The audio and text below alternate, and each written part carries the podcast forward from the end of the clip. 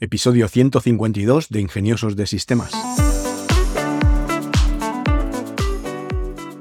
Bienvenidos al podcast de la comunidad de ingeniosos e ingeniosas de sistemas, emprendedores que disfrutan creando proyectos con nuevas tecnologías y aprovechando herramientas open.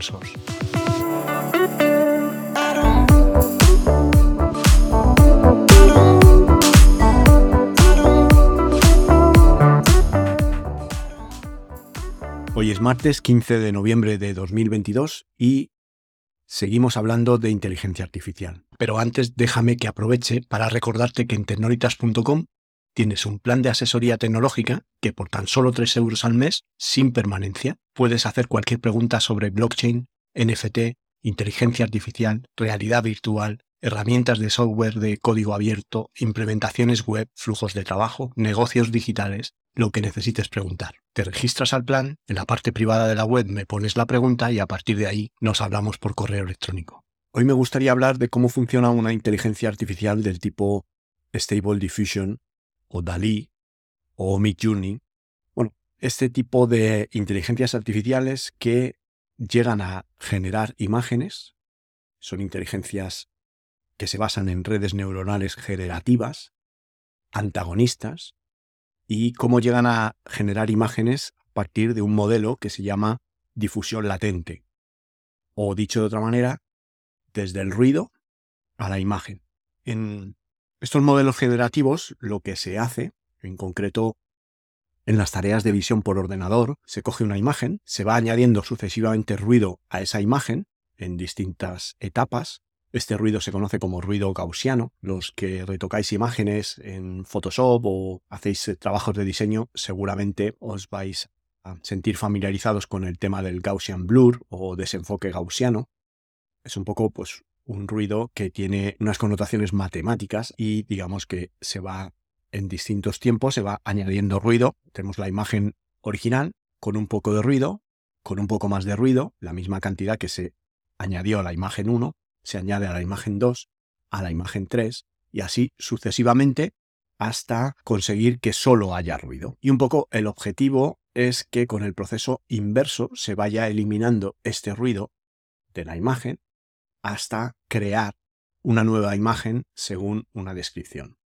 Por lo tanto, en los procesos de entrenamiento lo que se hace es, le damos una imagen al sistema, le damos una imagen al modelo y le vamos añadiendo ruido hasta que solo nos queda ruido y después, por el proceso inverso, iterando una y otra vez sobre ese ruido, tratamos de conseguir la imagen. Esto en redes antagonistas, en redes neuronales antagonistas, de lo que se trata es decir, bueno, pues te doy ruido, te pido que me saques la imagen de un pato sobre el agua y hay, digamos, una red neuronal que va intentando quitar el ruido hasta conseguir la imagen del pato y por otro lado hay que pasar un procedimiento que verifique si eso es un pato en el agua o no.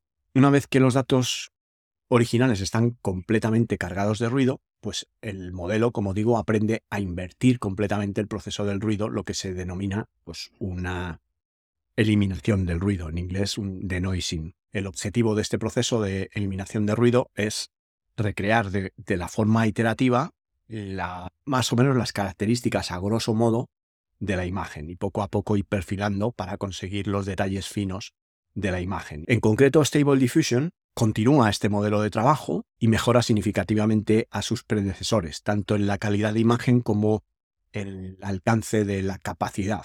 Stable Diffusion ha hecho un trabajo más elaborado y que ha mejorado los resultados de los predecesores. Lo que ha hecho es eh, modificar un poco el diseño del algoritmo y basarse en un conjunto de datos, en un dataset que es mucho más robusto, mucho más amplio y con el que han entrenado al modelo. Este modelo utiliza un codificador de texto que se llama clip VIT-L barra 14, es un número de serie un poco complicado, para condicionar el modelo de las indicaciones de texto. El conjunto de datos utilizado para el entrenamiento es la, el dataset de la ION 2 billones de imágenes, que consta de 2.000 320 millones de pares de imágenes. Y cuando digo pares de imágenes quiero decir imagen-texto. Por un lado está la imagen y por otro lado está la descripción de la imagen en lengua inglesa. Por esto estos motores funcionan bien en inglés. Tras el entrenamiento, pues con sus 860 millones de UNED, una UNED es una red formada por un codificador y un decodificador, y 123 millones de codificadores de texto, el modelo pues es bastante ligero y puede ejecutarse en una GPU. Yo el mío lo estoy utilizando con 6 GB de RAM. Ellos recomiendan a partir de 10 GB de RAM, pero ya os digo que con 6 GB de RAM de una 2060 o una 1060 también funciona. También se puede reducir la precisión del formato para que ocupe la mitad y pueda utilizarse en tarjetas con menos gigas de memoria de vídeo. En la práctica, pues estos cambios permiten que Stable Diffusion sobresalga en una serie de tareas del campo de visión por ordenador, entre ellas pues, la síntesis semántica, que es la generación de imágenes únicamente mediante el condicionamiento a partir de indicaciones de texto. Describimos el prompt, del que hablaremos en otro episodio de este podcast, y también tiene una característica muy mejorada en el proceso que se conoce como inpainting, que es rellenar con precisión las partes que faltan de la imagen. Yo puedo generar una imagen describiendo y después pintar una máscara en una zona de la imagen y utilizando una descripción para esa parte, añadir objetos dentro de la propia imagen. Luego veremos que ha evolucionado el modelo también para conseguir hacer outpainting y esto nos permite cargar una imagen, posicionar, digamos, la selección del área de trabajo fuera de esa imagen, cogiendo un poquito de zona de esa imagen y describir una nueva imagen y la inteligencia las va a fusionar en un lienzo continuo que aparentemente no tiene fisuras, no tiene costuras y que parecen la misma imagen. Y con esto pues puedo hacer creaciones pues o en el mismo estilo y añadir todos los elementos que se os ocurran. Esto es lo que se conoce como el Infinity Painting o Outpainting. Y también Stable Diffusion es muy bueno en hacer super resoluciones, que es mejorar por inteligencia artificial imágenes que en principio son de, por ejemplo, 512 por 512, pues convertirlas en 4096 por 4096, interpolando los puntos y creando nuevos puntos para que no haya una pérdida de calidad. ¿Qué hay de nuevo en este modelo de difusión latente que es Stable Diffusion? Bueno, pues eh, mejora, como digo, el escalado, una de las principales diferencias con respecto a las metodologías que anteriormente se habían modelizado es la capacidad de escalar mucho más fácilmente. Los trabajos anteriores relacionados con métodos basados en GAN, GAN, o los enfoques de, que usan solo transformadores, pues requieren una fuente de muestreo espacial bastante grande para cambiar la dimensionalidad del tamaño de las imágenes, hacer imágenes más grandes. Pues dado que estos modelos han evolucionado mucho, ahora es muy sencillo hacer imágenes, como decía, muy grandes, eh, describiéndolas y luego utilizando la inteligencia artificial para escalarlas y mejorarlas como puede ser también la restauración de caras. A veces la inteligencia artificial no genera muy bien los ojos o la boca y hay un proceso de postprocesado que mejora y optimiza esas caras. También Stable Diffusion tiene un menor coste de ejecución del entrenamiento y de la inferencia. La inferencia es el proceso de coger unas imágenes de muestra, por ejemplo las mías, para crear un modelo que se llame Charlie Alonso,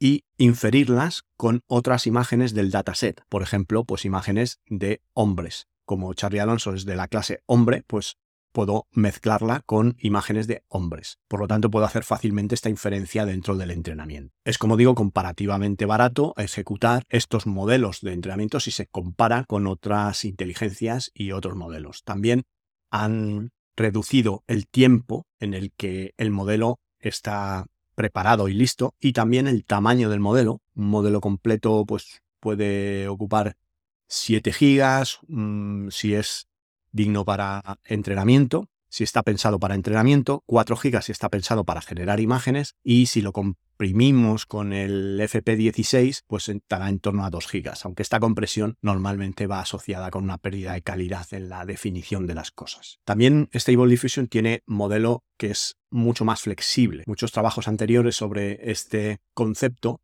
requerían una delicada ponderación de las capacidades de reconstrucción y de generación del modelo, ya que aprendían simultáneamente la arquitectura del codificador de codificador y un previo basado en la puntuación de los resultados que generaban las imágenes. A diferencia de los trabajos anteriores, pues Stable Diffusion no requiere esta ponderación y eh, permite obtener reconstrucciones más fieles de las imágenes con relativamente poca regularización del espacio latente. Esto quiere decir que con un set mucho más pequeño de entrenamiento podemos entrenar modelos propios. Puedes entrenar tu modelo pues, a partir de 20 fotos, por ejemplo, con un dataset de inferencia pues, en torno a 300, 400 fotos. Esto pues gracias a las herramientas que hay hoy en día, pues descargas un pool de imágenes de Internet, las recortas a 512 por 512 las utilizas con el dataset y a través de un cuaderno de Google Colab, que ya hemos comentado en otros eh, episodios, pues puedes entrenar tu propio modelo y tener tu modelo de inteligencia artificial para generarte en situaciones con disfraces o con ropa o estilos diferentes que quieras eh, probar, ¿no? Pero tampoco es oro todo lo que reluce. Stable Diffusion también tiene algunos problemas en el modelo. Aunque Stable Diffusion tiene capacidades de vanguardia, pues habrá situaciones en las que sea inferior a otros modelos. Al igual que muchos marcos de trabajo para la generación de imágenes, Stable Diffusion tiene limitaciones creadas por una serie de factores, incluyendo las limitaciones naturales que un conjunto de datos de imágenes durante el entrenamiento, que estará, por muy grande que sea ese conjunto de imágenes, será un sesgo introducido por los desarrolladores de esas imágenes y los bloqueadores incorporados en el modelo para evitar el mal uso. Va a haber limitaciones del conjunto de entrenamiento, pues con datos como pueden ser fotos de desnudos, acciones sexuales explícitas, todo este tipo de información que no hace que las imágenes sean como el not safe for work o no seguras para un entorno laboral. Eh, esto, pues realmente en el entorno del modelo Lion de 2 billones de imágenes no existen este tipo de, de imágenes, por lo tanto, el modelo no se puede entrenar en la comprensión de este tipo de situaciones. También, bueno, pues un sesgo introducido por los investigadores es que principalmente la versión 1 se entrenó con el subconjunto de datos de Lion de 2 billones de imágenes y estas imágenes están descritas totalmente en inglés. Entonces los autores afirman que los textos y las imágenes procedentes de culturas y comunidades que no hablen inglés quedarían en gran medida sin contabilizar. Yo he probado a poner descripciones en castellano y la verdad es que lo hace bastante bien. Aquí el tema es que si usas un traductor antes de pasar la frase o incluso la aplicación que está llamando a Stable Diffusion utiliza un traductor antes de pasarle la frase que tú has creado, el prompt, al motor de inteligencia artificial, pues ya le estás pasando la frase en inglés. Y bueno, pues como todo esto, un modelo de estas características y cómo funciona, aunque quiero centrarme en cómo funciona y cómo genera estas imágenes, pues también un poco que reflexionéis en el tipo de moralidad que habría utilizando estos procedimientos o estos modelos, ¿no?